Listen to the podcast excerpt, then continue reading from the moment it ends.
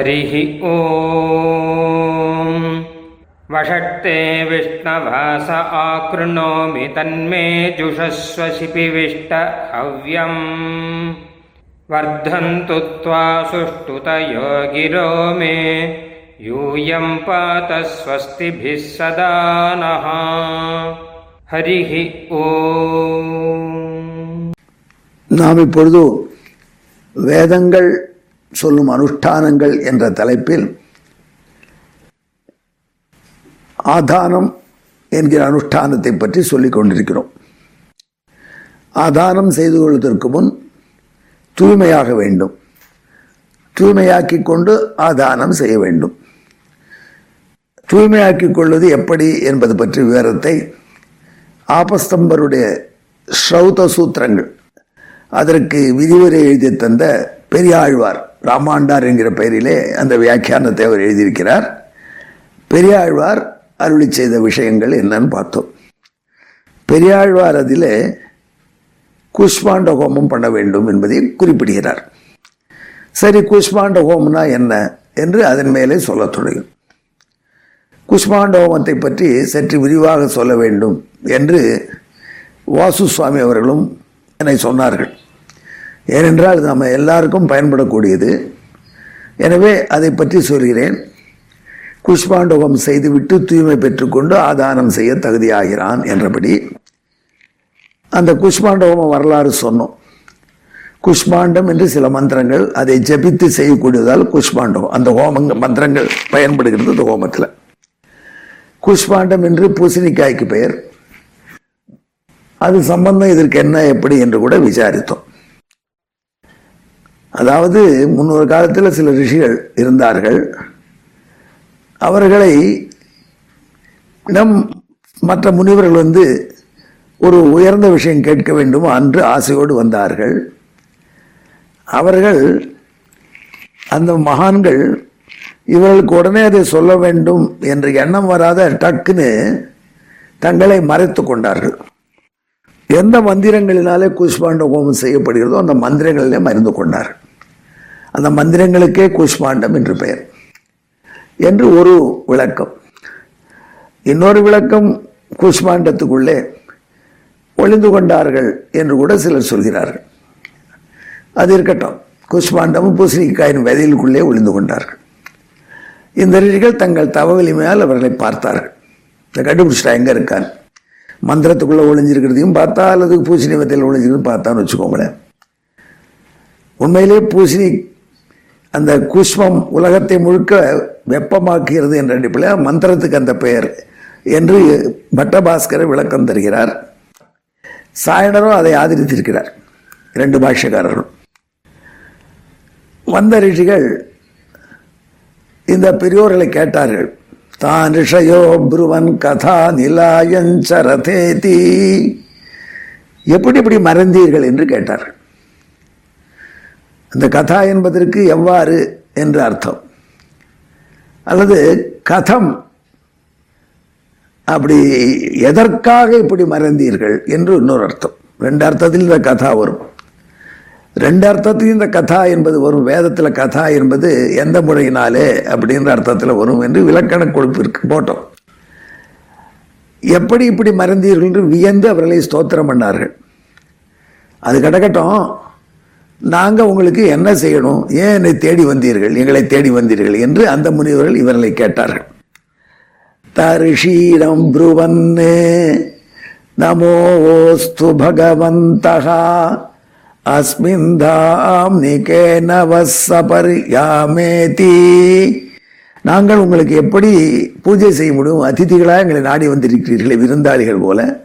நாங்கள் உங்களுக்கு எப்படி திருப்தி செய்ய முடியும் என்று கேட்டார்கள் அந்த வாத்தரசனர்களான ரிஷிகள். தான் ரிஷயோ புருவன்னு. ரிஷிகள் சொன்னார்கள் பவித்ரன்னோ புரூத. ஏனாரே பசஸ்யாமேதி.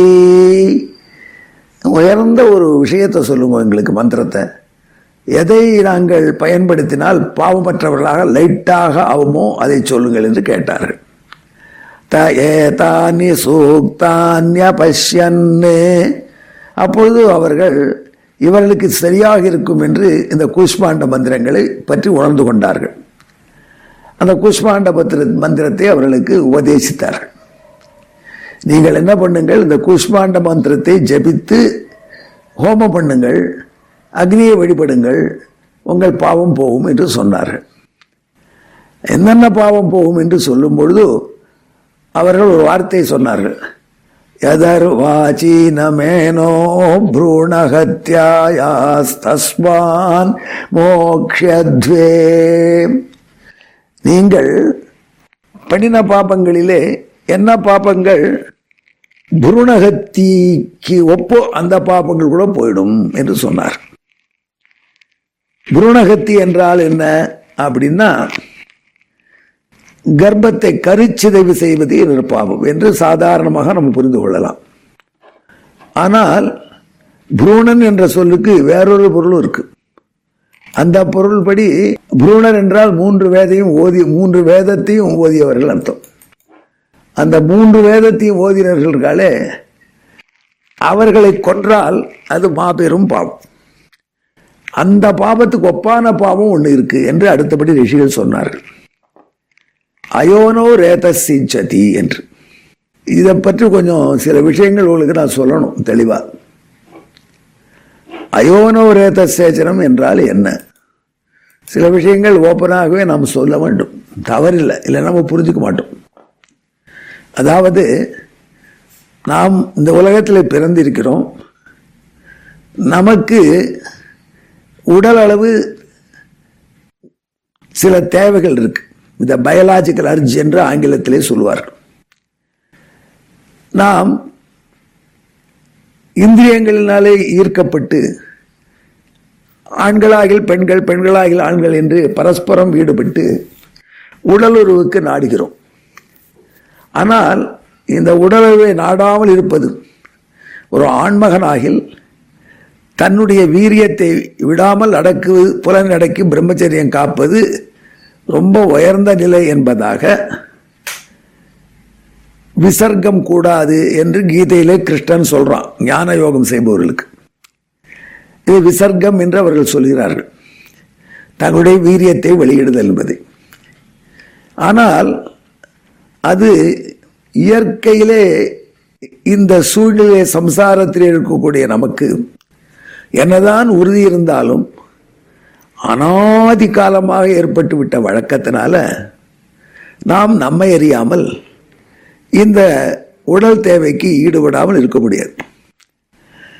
ஆகையினால் இல்லறத்தை ஏற்படுத்தினான் பகவான். நெறிப்பட வாழ்ந்து உரிய முறையில் அதாவது இந்த இந்த காலங்களிலே கணவனும் மனைவியும் கூட வேண்டும் என்று சொல்லியிருக்கிற சமயங்களிலே கூடுவதும் ஒரு பெரிய தர்மம் என்று அதை ஒரு நெறிப்படுத்தி கொடுத்தார்கள். அதுவும் ஒரு பகவதாராதனம் என்று காண்பித்தார்கள். ஆனால் அப்படி நாம் வாழ்ந்துட முடியுமா? எப்போ நினைக்கிறோமோ அப்போது எந்த எந்த காலத்திலே கூடாது என்று சொல்லியிருக்கோ அந்த காலத்திலே.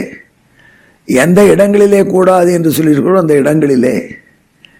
எந்த நிலையிலே கூடாது என்று சொல்லியிருக்கோ அந்த நிலை. அதிலெல்லாம் கூட நாம் இந்த உடலாசையை தீர்த்து கொள்ள முயன்று விடுவோம். நம்ம பாவத்தினால் அனாதி காலம் செஞ்ச பாவத்தினால். அனானப்பட்ட கஷ்யப பிரஜாபதியின் மனைவியை சந்தியா காலத்திலே கணவனை நாடினாள் இந்த உறவுக்காக. சந்தியா காலத்திலே உறவு இந்த மாதிரி உறவு கொள்ளக்கூடாது என்று சாஸ்திரம் சொல்கிறது சந்தியா காலத்திலே கூடாது. சில திதிகளிலே கூடாது. அமாவாசை பௌர்ணமிகளே கூடாது. கிருஷ்ணபக்ஷ அஷ்டமியிலே கூடாது. ஏகாதசியிலே கூடாது. விரத தினங்களிலே கூடாது என்று இதை தவிர அந்த மனைவியினுடைய அந்த மூன்று நாள்கள் முடிந்த பிறகு பதினேழு நாள்கள் அப்போதுதான் கூட வேண்டும்.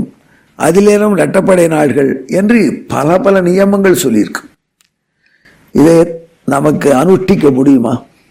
விலங்கு போன்று நாமும் இந்த உணர்வினாலே தூண்டப்படும் பொழுது இதை அனுஷ்டிக்காமல் பிழை செய்து விடுவோம். அப்படி பிழை செய்வதையெல்லாம் இந்த அயோனோ ரேத சேச்சனம் என்பதின் கீழ் வரக்கூடிய பாவங்கள். இதை நாம் அவசியம் தெரிந்து கொள்ள வேண்டும் என்றால் நாம் யாராக இருந்தாலும் இதற்கு எப்பொழுதும் ஒரு நிலையை தள்ளப்பட்டு விடுவோம். தள்ளப்பட்டு விட்டால் அப்புறம் தப்பு செஞ்சோமே என்ற குற்ற உணர்வு தாக்கி கொண்டே இருக்கும். ஆமாம் சார் மனுஷனுக்கு இதில் கூட வேதம் தலையிட்டு அவனும் ஒரு மனைவியும் சேரக்கூடிய காலம் என்ன இடம் என்ன இதெல்லாத்தையும் தலையிட்டு வேதம் சொல்கிறதுனால தான் சிக்கல் வருது. மற்ற மதங்களிலே அப்படி இல்லையே என்று சிலர் நினைக்கலாம். ஒரு நெறிப்படுத்துவதற்கு வேதம் இதை சொல்லியது. அதே சமயத்திலே இந்த மனிதனுடைய இயற்கையும் தெரிந்து கொண்டு இவன் பிழை செய்து விட்டால் அது என்ன செய்து கொள்ளும் என்று பிராயஷ்சித்தங்களையும் சொல்கிறது கில்ட்டி கான்ஷியன்ஸ் போவதற்காகவும் இந்த தவறுகளை மேலே செய்யாமல் இருப்பதற்காகவும். இப்படி மனிதனுடைய தப்பு தப்புவது மனிதன் இயற்கை அதிலிருந்து அவனை காப்பாற்ற வழி என்ன என்று சொல்வதனால தான் வேதத்தை எம்பெருமானார் மாதா பிது சகசிராதபி வத்சலதரம் என்று அருளி செய்தார். ஆயிரம் தந்தைகளும் ஆயிரம் தாய்களும் நமக்கு செய்ய முடியாத அன்பை காட்டப்பட்டாத அன்பை வேதம் காட்டுகிறது என்பார். இதை பற்றி விவரமாக அடுத்த சந்திப்பிலே சொல்வோம். நன்றி வணக்கம். ஹரிஹி ஓம். பிரம்ம பிரவாதிஷ்ம तन्नो माहासीत् ॐ शान्तिः शान्तिः शान्तिः ஹரிஹ ஓம் நாங்கள் வேதத்தை ஓதுகிறோம் வேதம் எங்களை கைவிடாமல் காப்பாற்றட்டும் ஸ்ரீமதே ராமானுஜாய நமः